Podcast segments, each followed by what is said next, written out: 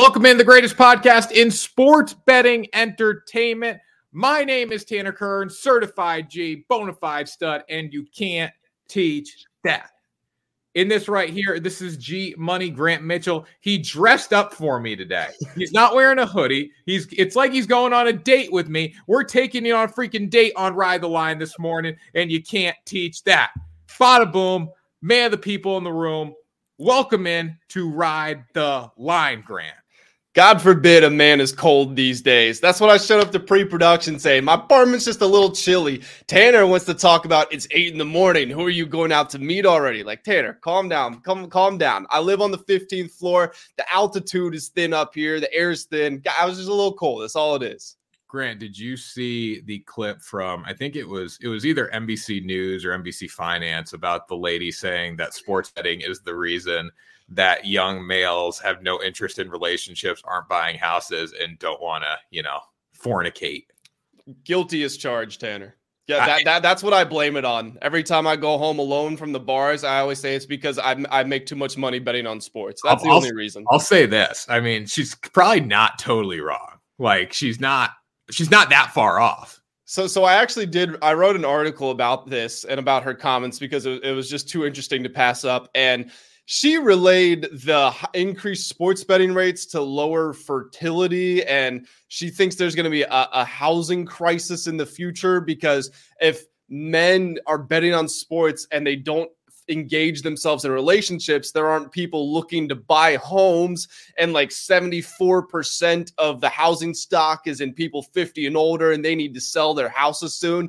It was crazy this theory that she put together and i have to give this woman credit she is known as the Oracle of Wall Street. She predicted the the great uh, the Great Recession in 2008 with like scary accuracy. So who knows? Maybe she's onto something, but correlation doesn't prove causation. We all know that. So we'll see what wild, happens. Wild take, absolutely wild take from her. Again, like sports betting's awesome. I think it does make people less interested in probably doing anything because it's like you're right there on your phone. Like there's nothing like hitting a parlay. We know that. She knows that. She's probably never hit a parlay. If she did, she'd probably be a little more supportive of it.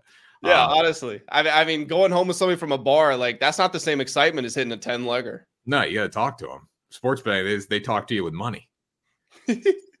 um, yeah, that, that's just gonna be my excuse. That's gonna be my excuse on the holidays when my family asks where my uh, my girlfriend is. I'm gonna say, like, I'm just betting on sports. It's not my fault. There you go. Well, anyways, sports betting's awesome. We love it. Al Michaels was bringing it up every single second he could last night with the total. He was talking about yeah, the, the touchdown at the end of the half or the field goal, whatever it was, when he was like, "Yeah, that one cashed the over." Like, come on, Al. It's like we just don't care anymore. I love it. Like sports betting's normalized, so it makes sense that the NBC News Oracle of Wall Street lady is talking about it on her show. But follow the page, subscribe to the channel. We got NFL picks coming in hot here, guys. Make sure you share this, interact with us, comment down what you're taking. We'll get back to you, give you our feedback on it.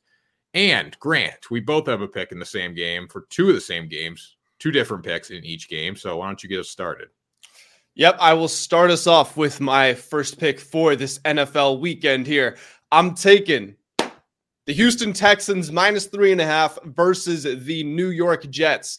Now, Tanner, we both said we uh, we both went with the Patriots on Thursday Night Football. That ended up paying paying out for us. Now, I will say we were a bit off in saying that we weren't sure there were going to be many points scored. The game ended up going over, so obviously that did happen. But I do find myself approaching this game with that same sort of logic because I look at the Texans and I say, okay, they've got one of the most explosive offenses in the league, you know, especially late in the games. They're never out of it because CJ Stroud can put together two touchdowns in five minutes. Uh, he can throw for 300 yards every week. He's basically averaging that. The defense, not the best, but they did just force Russell Wilson to throw three interceptions last week. So you, you have a good idea that this is a team that can run the score up and they can hold their own on defense. We look at the Jets, and I can't confidently tell you they will score a touchdown this week.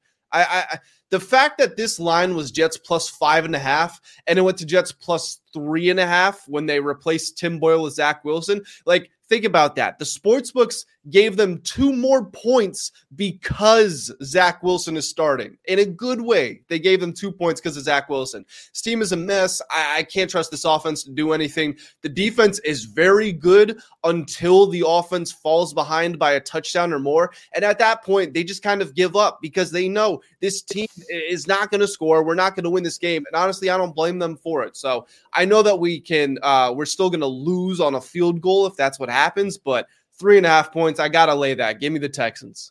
Grant, I don't think you know how bad Tim Boyle is.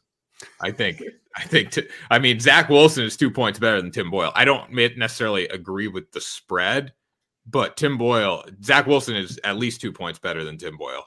No, I, I am not disagreeing. I'm just saying it's crazy that this is the point we're at where the team is getting better because Zach Wilson is starting.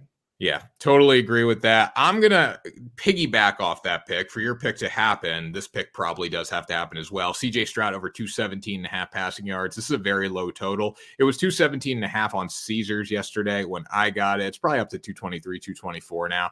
But the bottom line is the Jets are a very good secondary, but Houston does not run the ball. They don't want to run the ball. They don't lean on that. They throw the ball down the field with CJ Stroud. And if the Jets can put up a few points, it's going to even going to help this even more because they're going to continue to throw the ball. And I think with Zach Wilson, that gives New York their best chance of doing that. Stroud's thrown for at least 274 yards in each of his past five games. He's gone over 300 in three of those games, and then had that 470 yard outing against the Buccaneers. So the opponents aren't the best, but Houston leans on the pass pass. So I just think he hits this with bulk alone. I mean, it doesn't take much for a quarterback like CJ Stroud to get to 218. No, and that's a very good pick, Tanner. That's a very sharp pick because I was just doing some math over here. He's averaging 295 passing yards per game. And doing a bit of line shopping here, I was just looking around while you were talking. So the sports books, um, they don't fully agree on his line, which honestly it just works to your advantage here. FanDuel has his line at 223. So for whatever reason you want to go with the under, you would go there. But they've got a 223. Uh, PointsBet has it at 220, and then DraftKings, Bet MGM, Caesars, and Bet365 have it at 217. So yeah, you can still get this at 217 and a half at the time we're recording.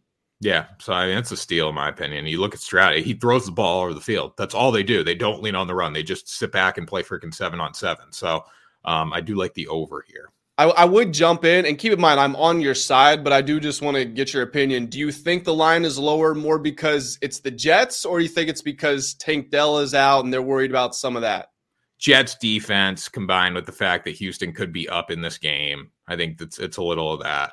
I mean, Tank Dell doesn't being out doesn't account for whatever 70 like yards 70 80 yards yeah yeah so it's it's the jet i think it's the jets defense more than anything they've been very good against the pass. Like they have held quarterbacks under this line. I still think that like Houston's not run the football. They're going to throw the football in this game, and that's he's going to get there off bulk alone just by just by attacking them vertically down the field. Yep, I do agree with you. All right, Tanner, my second pick here. I'm going to take the Denver Broncos at plus three versus the LA Chargers. And again, as we so often talk about, the importance of line shopping. All the major sports books have this at Broncos plus two and a half, except for BetMGM. They've got it at plus three. And guys, all these sports books we're mentioning, if you want to go over to WSN.com, the World Sports Network, we have promo codes for all these sports books. You can get yourself some more prizes, make your NFL betting experience even better. So go over to WSN.com, get that taken care of. The reason I like the Broncos in this one, Russell Wilson, I was talking about it, threw three interceptions last week, but going into that, he was leading the league in touchdown to interception ratio. What do we know about the Chargers? They are just horrendous, atrocious in the secondary. They can't really stop anybody. Russell Wilson, you know, still struggles to break 200 yards, but can he get you 220, 230, a touchdown or two, and no interceptions against this Chargers defense? 100%. And we've just seen the Chargers have really just started to unravel in, in every way. I mean, we know Brandon Staley is going to be gone at the end of the year. We don't need to talk about the defense because we know how bad it is. And Justin Herbert just is not really playing like himself. In his last five games, he's only gone for 300 plus yards in two of them. Um, no, excuse me, 300 plus yards in one of them, and only has two plus touchdowns in two of them. So he's really just not been that impressed over the last month and change. This Broncos defense, ever since they gave up 70 to the Dolphins, all holding opponents to 19.9 per game, which is pretty impressive. Um, Austin Ekeler just has no burst whatsoever. They've talked about giving uh, more opening to competition almost with Joshua Kelley in the backfield. I just don't like anything that's going on in LA right now. The Broncos really still do have a chance to run at the wild card, and I think they can cover three points in this one. Yeah, I like that. I mean, there shouldn't really even be a competition for running back. I think Joshua Kelley's much more explosive when it comes to running the football. Now, catching the ball in the backfield, different story. Uh, but it's embarrassing what this Chargers team has done on the ground. So I do like the Broncos in this spot. I think it's a much better team, much better pick coming into this one. They're playing more confident. Brandon Staley knows his job is just probably coming to an end at the end of the season. Yeah, 100%. All right. What's your second pick here? Tommy DeVito. The chicken Tommy cutlet DeVito. master. Did you see that video?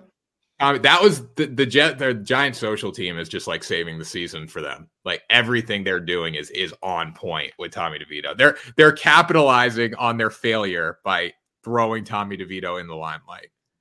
Yeah, they they've kind of made a, a meme out of their whole season at this point, and like normally I, I, just hate when teams punt on the ear like that, but they're they're doing a good job with it because nobody expects them to win. And DeVito's been a lot better than most people would have expected. And it's, it's just a funny story with him living at home with his parents and everything. Yeah, like fans are rallying around Tommy DeVito. We're rallying around this guy. He's our guy. That's our guy. That's mm. That's what he said. Mm. Mm. Remember that? He's like, what's this? He's like, that's the mm. So um again, big Tommy DeVito guy. I think the Giants have done an excellent job with him um, so far this season. Like some quarterbacks have it and other quarterbacks don't. We've seen quarterbacks come in the league like Mitch Trubisky last night. Mitch Trubisky, by the way, I think in 2019 or 20, yeah, 2019 or 2017. I don't know what year it was, but I saw it on Twitter last night. He had the most bets to win MVP. Was even he wasn't even the league. He was a Pro Bowler.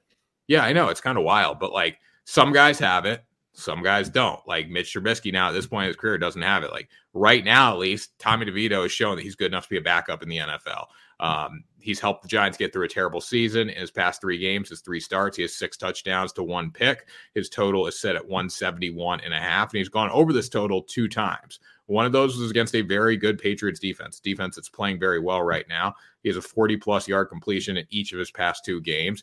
And against Green Bay, if the New York Giants are playing from behind in this one, they're a six and a half point underdog, which I think is a little lofty. Um, they're going to be throwing the ball just to keep up with Jordan Love with how well he has played as of late. Green Bay is also 30th in total team yards allowed, according to coldhardfootballfacts.com. So a lot going in Tommy DeVito's favor this week. I think he's done an excellent job finding Saquon out of the backfield, and he's been very good in that intermediate to deep passing game when he needs to do it. So I think with the confidence he's playing with, like he's playing with nothing to lose right now, and the Giants are playing that way too because their season's over. Uh, so it's been fun to watch.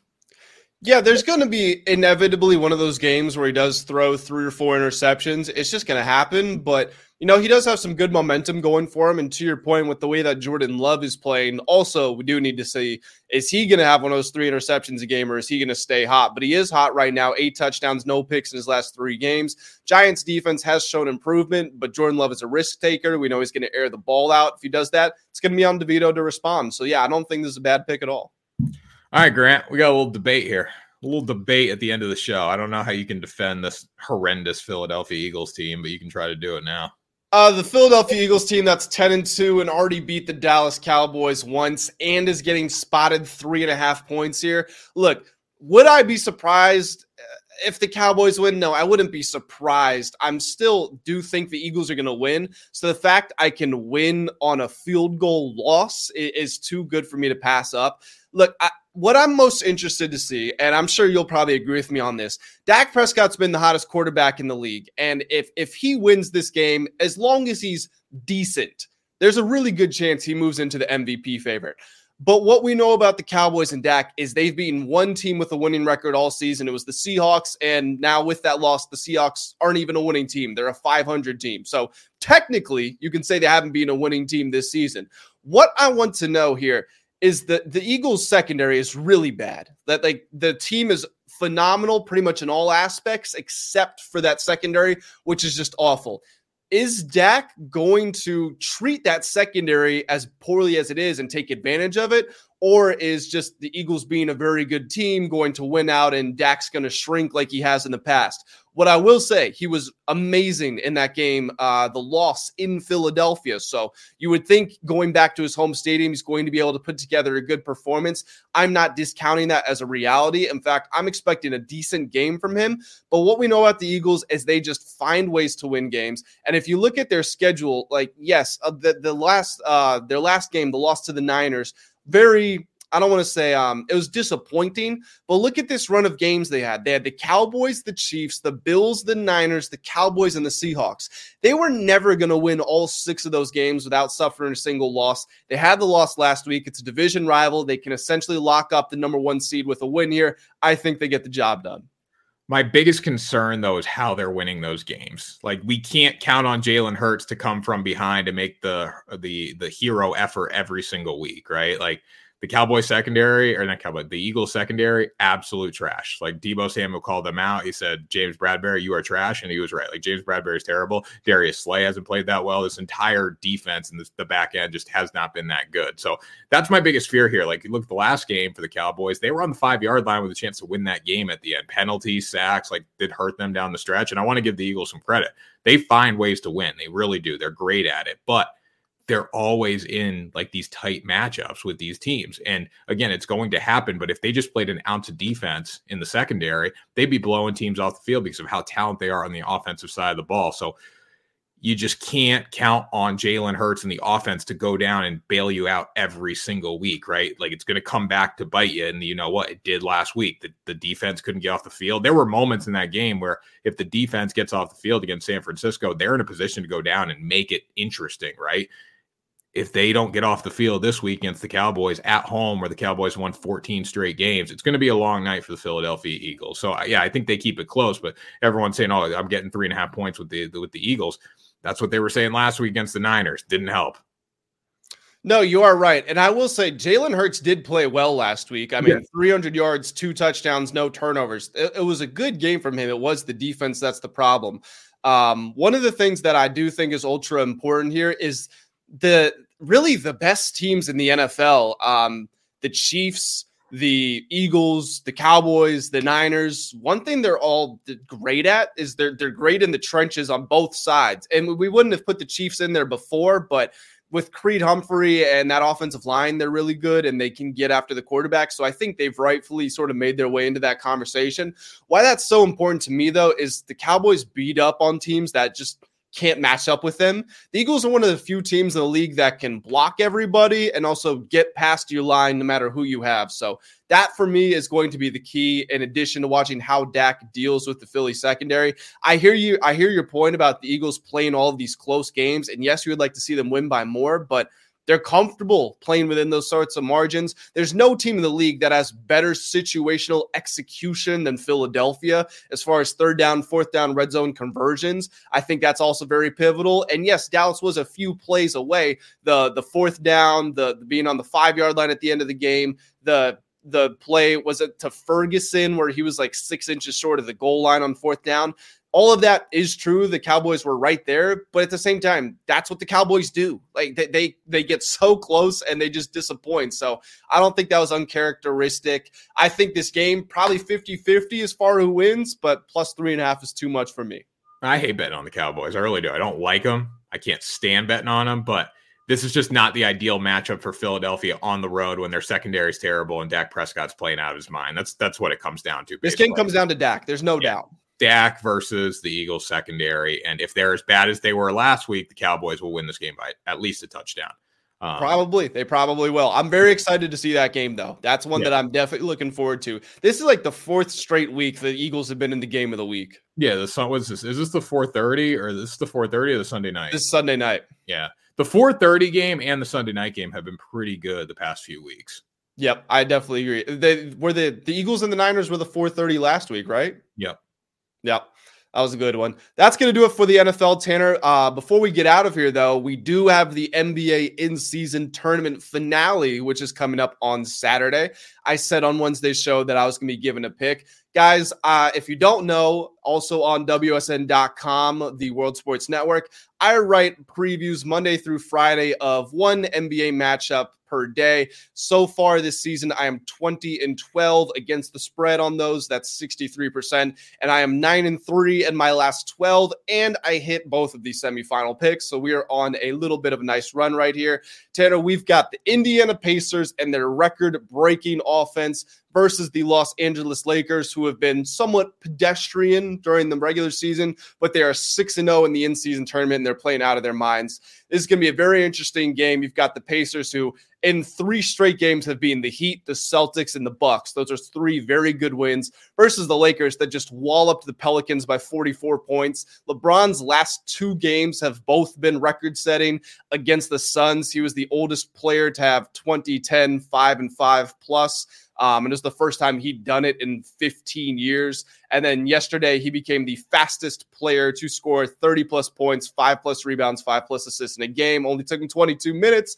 Running out of breath here. I will save you the details. I'm going to go with the pick. I like the Los Angeles Lakers. I think they dominate the interior. I'm a little bit worried about the Pacers and their speed on the perimeter, but you know what? The Lakers, ever since they put Cam Reddish in the starting lineup, they're 10 and 1 with him there. They've got Reddish, they've got Taurean Prince, they've got Christie and Reaves and Vanderbilt, these defensive guys that they can get off the bench. If they can weather the three point storm the Pacers will have, I think they dominate the interior, they dominate the glass, and they win out similar to how they did against Phoenix. I really like what the Pacers have done. That was an impressive win yesterday. Impressive uh, come from behind win after they blew that halftime lead that they had.